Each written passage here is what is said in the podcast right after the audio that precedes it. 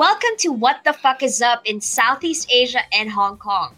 The Coconuttiest trending news and pop culture stories from around the region. Today is August 18, 2022.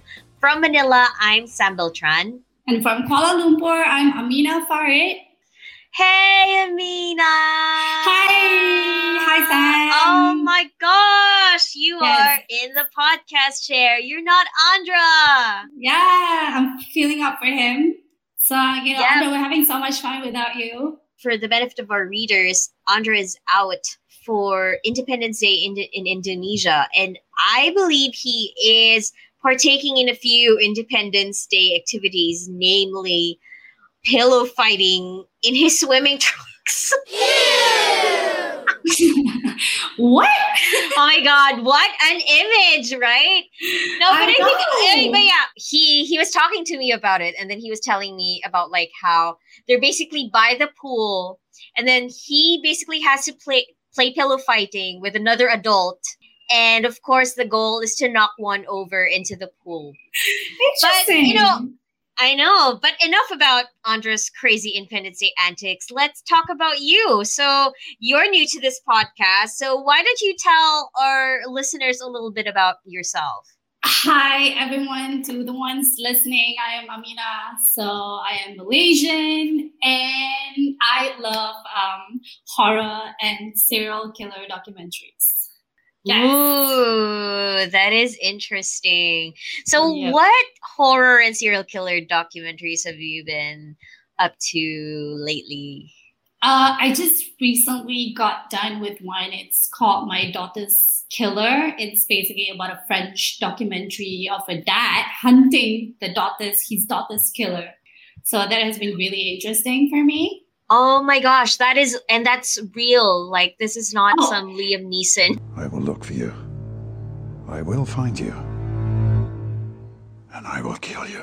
He found the guy. He didn't kill him, but he kidnapped him to get into French territory where he would be um, convicted. Oh, so that is that is some like movie shit right there. Yes. I know that's like Yeah. a real thing. Oh, by the way, um, I'm not sure if you know, but Andra doesn't believe in ghosts. So, what's your take on that? Is that a You know what? take? I just think he's a ghost himself. I mean, I don't know if ghosts really exist. I just know that personally, maybe I've seen one. So I'll stick to believing ghosts, I guess. I love that. He's like a ghost in denial. So, hear that, Andra? You're a paranormal freak. anyway, we have other stories to talk about on this Yes. podcast, namely this region's top stories. From a man painting artwork with his peepee to alien worshippers in Bangkok, Coconuts TV brings you wacky and impactful documentaries from across the region. Don't miss out! Head down to our Coconuts TV YouTube channel to subscribe and enjoy. So, in Singapore, some anti LGBT summit organizers basically released a manifesto that was filled with culture war cliches. So, here to talk to us more about that is Coconuts Singapore's Carolyn Teo. Hi, Carolyn. Welcome back to the podcast. I'm back, I'm back, So I'm back. what can you tell us about you know this whole manifesto anti-lgbt summit thing so yeah take it away So basically, in July, there was this private town hall meeting where um, 1,200 people, mostly middle-aged Singaporeans, they gathered to discuss about how they were against repealing Section 377A, uh, which is Singapore's gay sex law that criminalizes sex between men.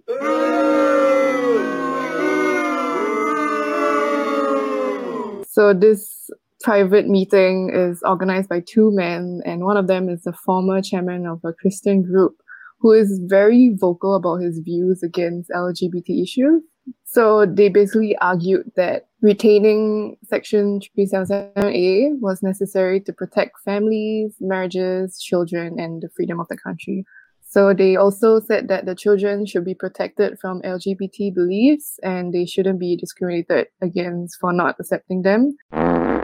Uh, and they also said like uh, they felt that LGBT groups were pushing too hard for like many changes to like laws and everything. like uh, approving same-sex marriages and like allowing same-sex couples to obtain housing. In the latest development, the organizers said that they have compiled all these feedback that they received from this private meeting uh, into a 82-page report. What? And then we have sent it to the government and the members of parliament. So yeah, so they're really serious about this. They just want their voices to be heard, as same as what the LGBT communities are doing. But like, so can you take us back a bit and just um tell us? So how far along is the Singapore government in terms of repealing Section three seven seven A? So right now, um, they have stated that they would no longer prosecute anyone under this law. But at the same time, they have also refused to repeal it. I spoke to one of the lawyers who was involved in uh, trying to repeal this law. So he said that um, basically the court finds that since no one is getting prosecuted under this law, they, they don't find it a problem. That's why they, they dismiss the appeals. That's why it's not getting repealed. But um, to him, he said that having this law provides a green light to discriminate against the LGBT community and is basically saying that discriminating them is still acceptable in the in the law books. Yeah, so they both have their own sides to this. So there's kind of like a loophole there. Yeah. Hmm, interesting. So, but what what do the LGBT groups say in Singapore about this? Like, are they worried about this manifesto? Does it seem like this is gonna like significantly hinder any progress? What are their thoughts on it? I don't think so because I reached out to Pink Dot, I reached out to Oogachaga. There were uh, there are two of the biggest uh, communities in Singapore, and uh, they said that they didn't want to comment on this. So I guess it wasn't that big of an issue for them to do so. But previously, Pink Dot responded to the event. I mean, it blew up like on online. Like that, there was a private meeting, three-hour meeting, like somewhere. Pink Dot said that uh, it's of course not right for this group to like talk about this like that. And uh, there were even like some police reports made against the organizers of this event, but um, the police said that they didn't break any laws. And the police said that they didn't find any issues with it, and everyone is entitled to their own views. You serious? Just in a nutshell, what what can we expect from this manifesto? Basically, the the manifesto listed woke ideas that they were trying to dismiss. It's criticism of like books that they really object to. It's just long-winded stuff. And then they keep saying that the law should only be repealed until they provide safeguards, but they don't actually exactly say what these safeguards should be. So yeah, it's kind of confusing as well. I know. Yeah, that is crazy. And um, I'm not sure who would be interested in reading all 82 pages of that, but if you were interested in checking it out and just seeing what it looks like and what it contains, then you can head on over to Coconuts Singapore and read Carolyn's article on it, where it also has a copy of the manifesto. So, yeah, hopefully, this doesn't really have any huge implications on the repeal of section 377a and you know our lgbt brothers and sisters can just stay chill about Hmm. it Yeah, hopefully. well thank you so much carolyn for coming on board and yeah we'll see you next time hopefully with an, with another crazy story from the little red dot There's always crazy stories. But yes, thank you. Thanks for having me. i know yeah all right bye See you. Bye bye. Bye. So that was Singapore, and now we're coming to KL, where Najib Abdul Razak, the former Prime Minister of Malaysia and convicted felon, just recently began his appeal at the federal court. So this would be Najib's last chance to overturn his conviction after a High Court judge found him guilty in 2020 for stealing 42 million ringgit from SRC International, a former subsidiary company of 1MDB. This decision was upheld by the appeal court last year when he when Najib tried to appeal there. Right now, if Najib loses this appeal, he will be facing a 12-year jail term and a 200 million ringgit fine. Although I honestly think that's a bit too little, and I think we can Mm. afford to find him more and a longer jail term considering what he has done to the image of Malaysia. Um, for now, things don't seem to be going well for Najib, as the federal court has rejected his request to introduce new evidence into his case and also to postpone his appeal for a few months. For the first part of the request, which is to introduce new evidence into the appeal, it actually involves uh, the High Court judge who convicted him, uh, Muhammad Nazlan. Uh, basically, Najib is accusing him for having a conflict of interest because of his prior employment at as a general counsel at Maybank. So Maybank was also the Mm. bank that handled a lot of funds from 1MDB and SRC. So basically, Wow. Najib is saying that he Nazlan knew of all these transactions and what were going on. So technically, whatever he convicted me of, it should not be considered, right? But anyway, I guess the judges are not with him on that. The second request, which is the postponement of his uh, last appeal that is at the federal court right now, is because Najib just recently fired his legal team that represented him in the first two trials, which is at the High Court and the Appeals Court. Yes. And now, since he has a new counsel from a different legal firm, he is arguing that this new legal team would need more time to get comfortable with the case. But I think the Chief Justice probably just saw all his like he, he just has this, this air about him of being like a spoiled brat, I guess. He just he, he expects people to just tolerate his whims and fancies. So the Chief Justice, uh, Tengku Maimun, in return, she was just not having it. So she just sort of said something like, it's not the federal court's problem that you decided to fire your legal team so close to the appeal date. So you deal with that. So yeah, right now things aren't looking too good for our former Wow. prime minister. The plot thickens. I know, I know. And right now, and what's funny Okay. is that yesterday, right after the the federal court uh, rejected uh, both of his requests, the whole Sungai Buloh jail thing started started trending on Twitter.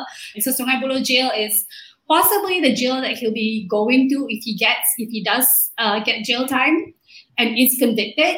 So people were really excited. I guess you could see that majority of them just want to see this man go to jail. Like even if you're not into politics, you just understand that this man really did a whole lot of shit to the country. So Right. yeah. But like, how has the crackdown been, like, by the Malaysian government on corrupt officials? Is Najib? Would you say that he's like the first? I mean, like, obviously he was former prime minister. So this is like a really huge case. But like, have they been really um, diligent in cracking down on these officials, or would you say that this is like more or less one of the first few times that they've been heavy-handed on a public official? Okay, I can only speak based on what I know. So what I know is that Sure. when Pakatan Harapan uh, won the election in 2018, they managed to open up several corruption cases against like Najib, uh, UMNO leader Zahid, and several others, uh, more like small-time players, but still a lot of corruption. So because these cases have been brought to trial and is now dealt by the courts, it's very difficult for it to just be thrown out because now it's on the judiciary to decide whether you're guilty or Mm. not. So, but other than that, there hasn't really been, I think, I feel without offending anyone, I feel like when a case gets a lot of attention, especially on social media or like politicians are talking about it, that's only when you really see action Right. you know so i really don't know how many how, how many corruption are actually going on and and we're not doing anything about it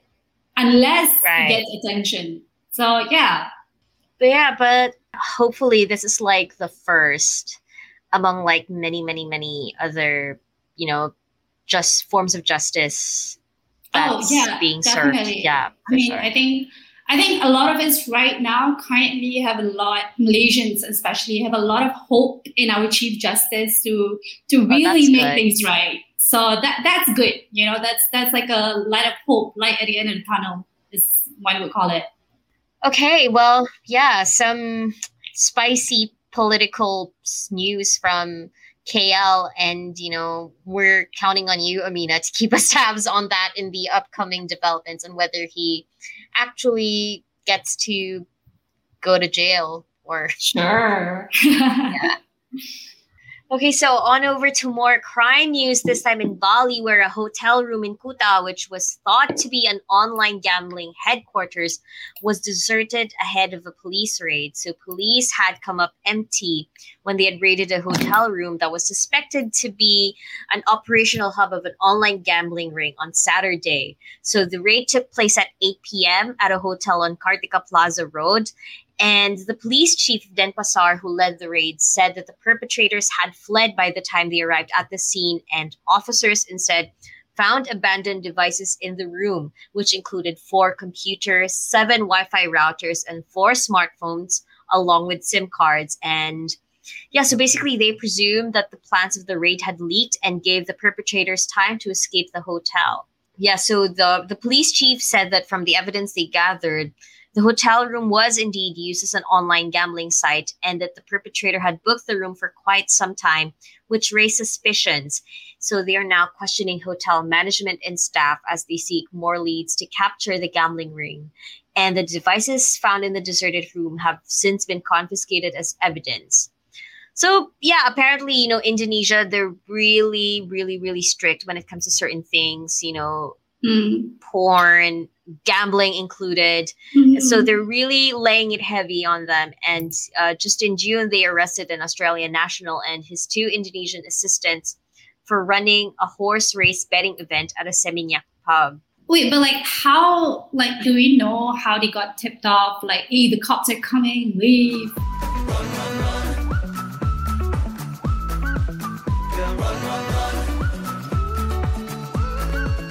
Uh, there is no information actually on how they had gotten the tip. Um, we don't know whether they were in cahoots with somebody from the hotel who might have leaked them to it, or if it's, if they have mm. somebody on mm. the inside. But yeah, definitely, you know, we're seeing that these people are, you know, they're pros. like they, yeah. they, they definitely have people on the inside, and yeah. But yeah, I mean, I know, but it's yeah, kind of like a movie, you know, like that suspense, like you build that suspense, like oh they clear out the stuff, and then the police comes and they're gone. Yeah, for sure, for sure. But yeah, I mean, far be it from from Bali to really, you know, have these kinds of crazy incidents happen. I mean, like these things happen, you know, every every now and then. So mm-hmm. yeah, let's stay tuned to see if there's going to be any more updates on that. All right, so in Hong Kong, let's talk about Hong Kong and let's talk about mask, face mask. So, a study by Hong Kong's consumer watchdog recently revealed that there were six models of Hong Kong made disposable surgical mask, which has a bacterial level higher than the European safety standard. Bacterial level meaning the measurement of a bacteria found on its surface. So right. the study tested 30 different models of single-use surgical masks. Um, the Consumer Council said that the hygiene standards for these models were, I quote, worrisome, with one of the face mask model having a bacterial count of more than six times over the approved limit. Oh my so, god. I know. And honestly, like that's quite crazy because like considering that the EU standards uh, stipulates that there should be no more than 30 colony forming units per gram, while a mask by Casetify had over 219.9 colony forming units. So like the bacterial count. I know. Oh my god. So I'm like, that is crazy. Okay, so any the, another concerning thing the Consumer Council said is that if the hygiene of the face mask itself is unsatisfactory, then it could cause problems on the face. So you could probably be having like acne issues, you know, and this has happened before where people complain like I would use face mask or certain face masks and it caused an acne breakout. Oh my god, yes, maskne is real. Have you have you ever had maskne or do you just are you just blessed with naturally good skin? um, I'm not. I think I probably would have had that problem because Malaysia is really hot. So when you're using your face mask, and at the time you were compelled to use it outdoors. So imagine you're sweating, you're with a mask. So yeah. it's not very, you know, the most hygiene thing to do, but we do it. So I have gotten it, but thankfully yeah. I have a very strict skincare routine. So ain't nice. no acne for me. Anyway, although such masks are considered medical devices, but apparently in Hong Kong, um, there is no specific legislation that regulates the manufacture, import, export, selling, use of these medical devices. So we really don't know how the condition, like the type of condition that these face masks were made. Right. And I mean, I'm sure with, you know, with, with COVID being at an all time high in Hong Kong, you know, mm-hmm. I mean, people are definitely just, you know, grabbing at the chance to be able to stock up and you know, bring all sorts of masks to the city. Yeah, yeah, yeah so, because it would make for a lucrative business anyway. And we Exactly. Yeah. And plus we you don't have very strict regulations on it, I mean, who cares as long as the money comes in, right? Exactly. But oh mm. my hmm. god, ew! Like I can, I can I just know. imagine. And I mean, I still wear masks. Like the in the Philippines, we still religiously wear our masks, like whether mm. you're hmm. indoors or outdoors. So uh, I mean, like, so far, I took a look at the list. I don't recognize any brand names on there. So hopefully, we're good. But for anybody who's concerned, you can go, go on over to Coconuts Hong Kong and check out which ones tested for certain bacterial levels like you know casetify is one of them then mm-hmm. you know you yep. could check out the other five models so from gross face masks to lawyering up and chocolate bars in Jakarta. This is quite the story. So, a woman who was allegedly caught stealing uh, chocolate bars at a convenience store got a lawyer after her, a video of her being um, basically apprehended by the employee was uploaded to social media and public opinion is heavily skewed against her because of it. So what happened was this woman threatened legal action against this convenience store employee who uploaded a video of their confrontation of the encounter of the employee coming after a lady who was interestingly in a Mercedes Benz after the latter had just left the store and was basically she was being accused by the employee of uh, of stealing chocolate bars the store chain Alfamart it was located in Tangerang Regency so yeah so in the video which has been widely shared on Indonesian social media. The woman who is being accused gets out of her car after being castigated by the employee, returns to the store, and pays for the candy. But soon after the clip went viral, the Alfamart employee was shown sandwiched between the alleged candy thief and a lawyer and reading off of a phone. The employee delivers an apology and says, there was a misunderstanding that has caused harm to the customer, and I apologize for the video which was circulated online. Damn, that's crazy. And the lawyer of the customer said that the matter has been settled with the apology, although he stressed that the videos that circulated had caused immense harm to the customer. And the lawyer also apologized to Alfamart for the misunderstanding. And the thing about Indonesia is that they have the Information and Electronic Transactions Act, which heavily criminalizes online defamation. But the thing about this law is that it has been used incessantly by those in power or greater social standing to silence any form of criticism, legitimate or otherwise.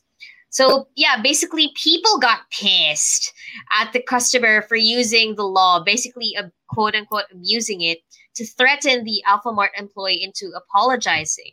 Although some of them had also regretted the fact that the employee had you know basically set herself up you know to be sued by uploading the video even if the woman eventually paid for the chocolate bars as was seen in, in, in the video.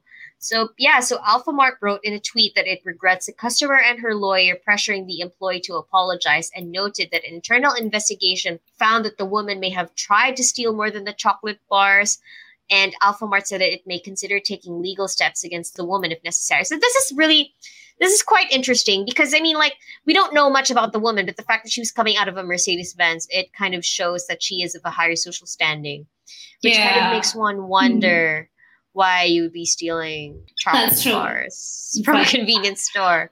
Um, personally, I would have sympathized if it was someone coming from like a lower income class, and you know maybe she didn't, yeah. she or he didn't have any money. But girl, you're coming out of a Mercedes. I know, and it's just like you know how you know the saying pick on somebody your own size right yes. i mean like you're you're coming from like a higher social standing i mean like yeah it, it sucks that this video had circulated but it does seem a little bit extreme mm. to, I mean, to go like, through yeah. the lengths that she did yeah, yeah. just you know try to it's like I'm not her... sure if she was trying to test how powerful she can be, like if she was caught stealing it, or if it was some sort of like a like a ooh, challenge that she thought it was a yeah. good idea. You know? Yeah. I know, I know. So like, yeah, it really boggles the mind. But yeah, so anyway, this renowned lawyer named Hotman Paris has offered his legal services pro bono to the Alfamart employee and said that she has nothing to fear. So that is interesting, you know, interesting how social media stories like that play out. And yeah, mm we'll mm-hmm. see how that goes. Okay, so over in Thailand, or at least specifically in Bangkok, we got some crazy shit going down. I mean, to be honest, sometimes I really don't know where people find the courage to do really stupid things just to gain more followers. It's like, I don't even know if they're getting paid for this shit. So, anyway, the stupidity I'm referring Yes. So the stupidity I'm referring to is a trend. It's apparently a trend on Thailand's TikTok, where there are videos of people popping Rohypnol, a pill that's famously used to spike someone's drink to take advantage of them. I think it's oh probably most likely mostly used in clubs, I guess. Um, so there's a hashtag going around. It's called Blue Town Teens which shows young people with glazed eyes showing off their blue stained tongues to the camera. They're practically posing for the camera while being high, and they're doing this like for fun. What is wrong with you? And oh some of this, yes, I know, crazy. Some of these clips have had more than 3.5 million views. And what's also very concerning is the fact that there are a number of users who are also promoting the sale of the pill. Oh my god. I'm, it's quite difficult to wrap my head around this this trend right now. Um, for those who don't know, Rohypnol is a drug that can cause drowsiness and diminished memory function. The drug is classified as a class 2 psychotropic substance under the Psychotropic Substances Act and in Thailand, if you sell it illegally, it can get you like 20 years of jail time and a fine up to more than 56,000 US dollars. Meanwhile, those who use it illegally can be jailed up to three years and can receive a fine of more than a thousand US dollars. So I'm not sure, but I guess we'll see if your followers can get you out of jail for that. Exactly. Like, yeah, right. I know. It's like I'm not sure if you remember, but a couple of months back there was a story about kids were jumping in front of cars. Yes, yes. oh my god, like I'm like, and there were there were some fatalities in some of those cases, and it was a trend that kids were doing it, and I'm like, what what is up with all these weird and dangerous trends involving young people, especially? I know. Anything for them views, right? That's crazy. Yeah. But I mean, like, I can't wrap my head around the fact that you would want to roofie yourself. Like, that is not a pleasant experience being done to somebody. I mean, you know, like yeah, when it's done against true. your will. I can't imagine, you know, the pleasure you would get out of being roofied out of your own accord. Yeah. Guys. So that's really shit. So kids, don't do drugs. Don't give other people drugs. Exactly. Exactly. Well said. okay, so from crazy news in Bangkok, we go on over to my side of the pond where we're talking about Jollibee. And I'm not sure, Aminah, if you know, but this podcast, we love to talk about Jollibee.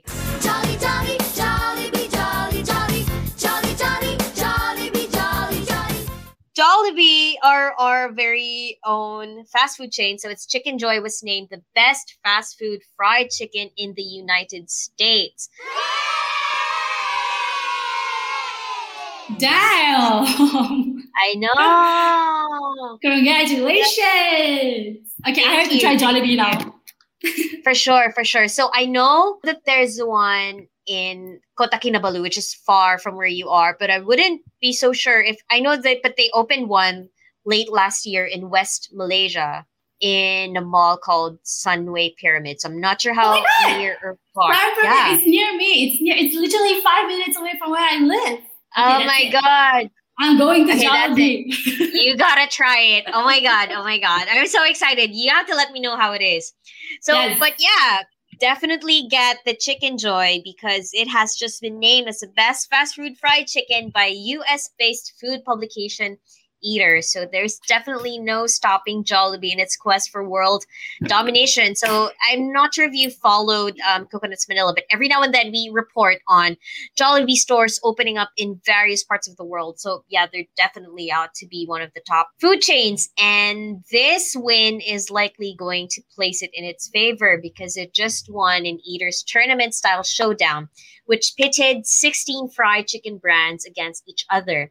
These included homegrown US giants. I'm sure we're very much aware of, like, you know, the big ones like KFC, Burger King, McDonald's, Wendy's Mm. and as well as other international imports like Bonchon, which was represented by their most famous products in boned, unboned, sauced, and sandwiched categories. So it wasn't just, you know, all drumsticks and, you know, chicken wings, right? So you had like sauced wings, you had chicken nuggets, which is why McDonald's is on the list. You have like chicken burgers.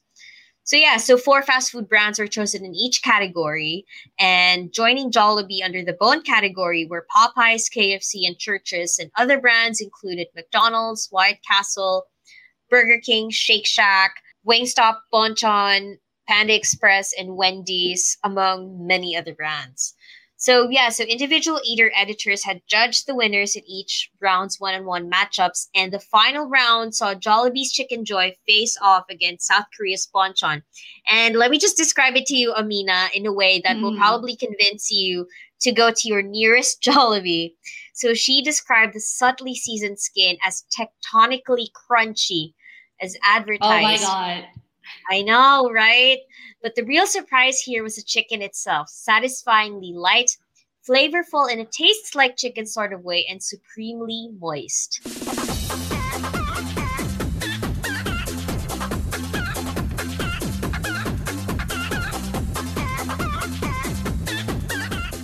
So yeah, I'm sold. Filipino chicken won. So yeah, I mean, like you know, Jollibee, it's such a huge thing here in the Philippines. I mean, like to be Mhm. honest, like they're like the top two fast food chains would probably be Jollibee versus McDonald's. Like that's how big it is, and yeah, it is. It is pretty cool that they are getting that kind of recognition. And now I really, really, really, really want a Jollibee Chickenjoy. yeah, I mean it's it's pretty nice. It's like a like a brand, like uh, a fast food chain from a Southeast Asian country. I know Yeah, exactly. You know, like it may not be like I may not be Filipino, but you know what? I'm damn proud of this. exactly because a win of Jollibee is a win for everybody. Yes. right? yes. Okay, so yeah, we ended with Jollibee's Chickenjoy. And if there's a Jollibee Chickenjoy near you, hopefully that inspires you to try it out. If not, then maybe you'll get to try it in the future. And that's it for this week's episode. Thanks a lot for tuning in, and we'll see you next time, next week, same time, same podcast. Bye. Bye. Thanks for listening. If you'd like to support Coconuts and our weird and wondrous stories, you can become a Coco Plus member at coconuts.co slash membership, make a patron payment at coconuts.co slash patron, or buy your fresh merch at the Coconut Shop at shop.coconuts.co. Advertise with our in house agency Grove. Fast, funny, digital. Join forces with us to slay buzzwords, rise above the noise, and sow the seeds of something great. Get in touch via coconuts.co slash grove. Subscribe to the podcast and leave reviews. Tell us how you feel and what you like and don't like. We're excited to hear from you. What the fuck is up in Southeast Asia and Hong Kong delivers impactful, weird, and wondrous reporting by our journalists on the ground in eight cities. Singapore, Bangkok, Hong Kong, Manila, Jakarta, Kuala Lumpur, Yangon, and Bali. Listen to headline news on matters large and small designed for people located in or curious about Southeast Asia and Hong Kong. What the Fuck is Up in Southeast Asia and Hong Kong is a Coconuts media production. Our hosts are Sam Beltran and Aminah Farid. Our executive producer is Byron Perry. Our production manager is Clarissa Cortez. And our editor is Vivian C.